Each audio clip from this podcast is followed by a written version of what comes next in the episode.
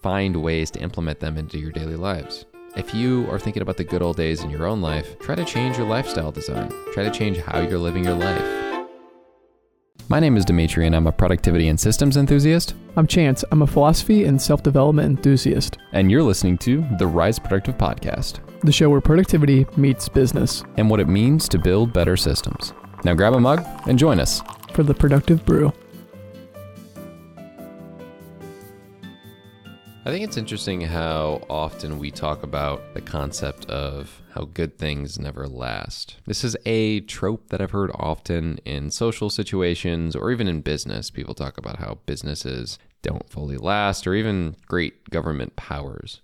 But the interesting thing here is the fact that the lasting impression that these things leave upon us lasts forever. For some reason, when we're associating something lasting, we're associating the tangible thing and the time that it is doing what it's supposed to and serving its function. However, to me, I believe that these kind of things last for a longer period of time than we give them credit for. If you're able to learn from something that's very impactful, if you're able to learn from a time period that was positive, if you're able to learn from a time period that was negative, then in essence, it's always lasting. It's one of the main reasons that I enjoy reading books and why I'm a big advocate for small business owners and people who are looking to start their journey to read books because those kind of things last. There are many different books that I've read in the last year that have positively impacted the way that I go about running my business. Chance and I do book reviews on this podcast,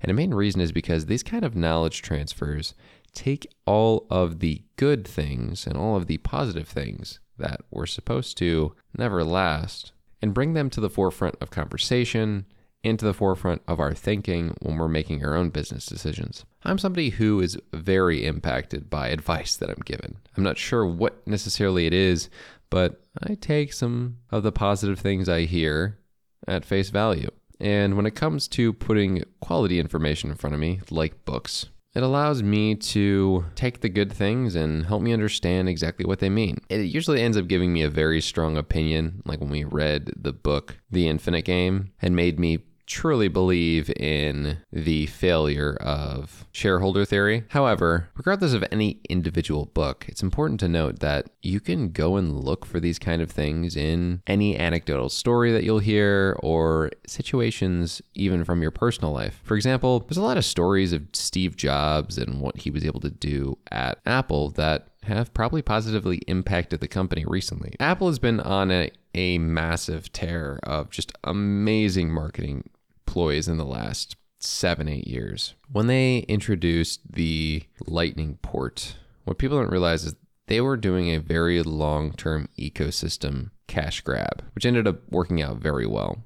Step one was on the phone that was their most popular device, forcing people to not have the option to use auxiliary cords and introducing the market to good Bluetooth headphones. Now, the issue was there wasn't a Bluetooth headphone that existed. So Apple needed to put a product in the market that would make up for it. And not only that, but they made a product like the AirPods, which synced extremely easy with Apple's iPhones and eventually their MacBooks and iPads. And then moving forward with that, they ended up creating a iPad Pro that was the most popular tablet. And then they created the M series chip MacBook Airs that started the trend of them making then the M1 MacBook Pros, which was the best selling laptop series of all time. And throughout that whole process, they already had implemented a streaming service of music and a TV show series through their Apple TV subscription. And that entire ecosystem ended up being something that took Apple's stock and skyrocketed it after their once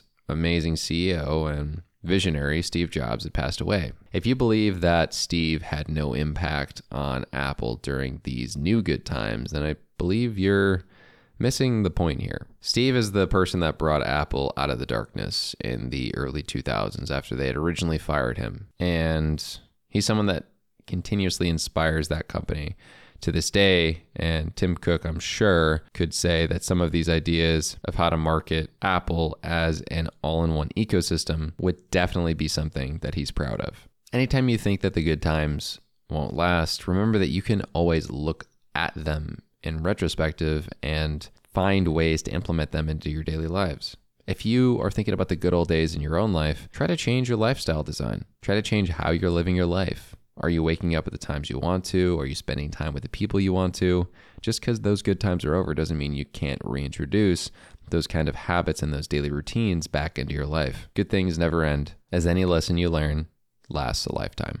If you guys liked this episode of The Productive Brew, make sure to leave a review on Apple Podcasts. Also, if you want to get this delivered to you as a newsletter, please make sure to go to riseproductive.com slash newsletter and you will get this delivered as an email. With that being said, thank you guys so much for listening and I will see you in the next one.